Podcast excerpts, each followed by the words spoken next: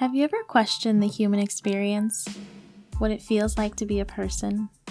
Not what we're told it should be or what we're taught to expect, but what we actually think and feel?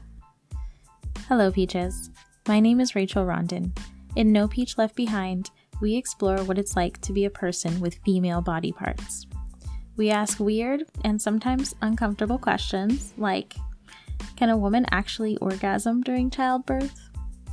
What is endometriosis and why haven't I heard of it?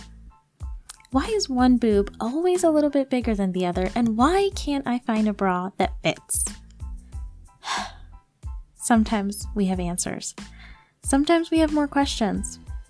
Join us if you're ready to face the reality of being female in the 21st century. Subscribe wherever you listen to podcasts. See you soon.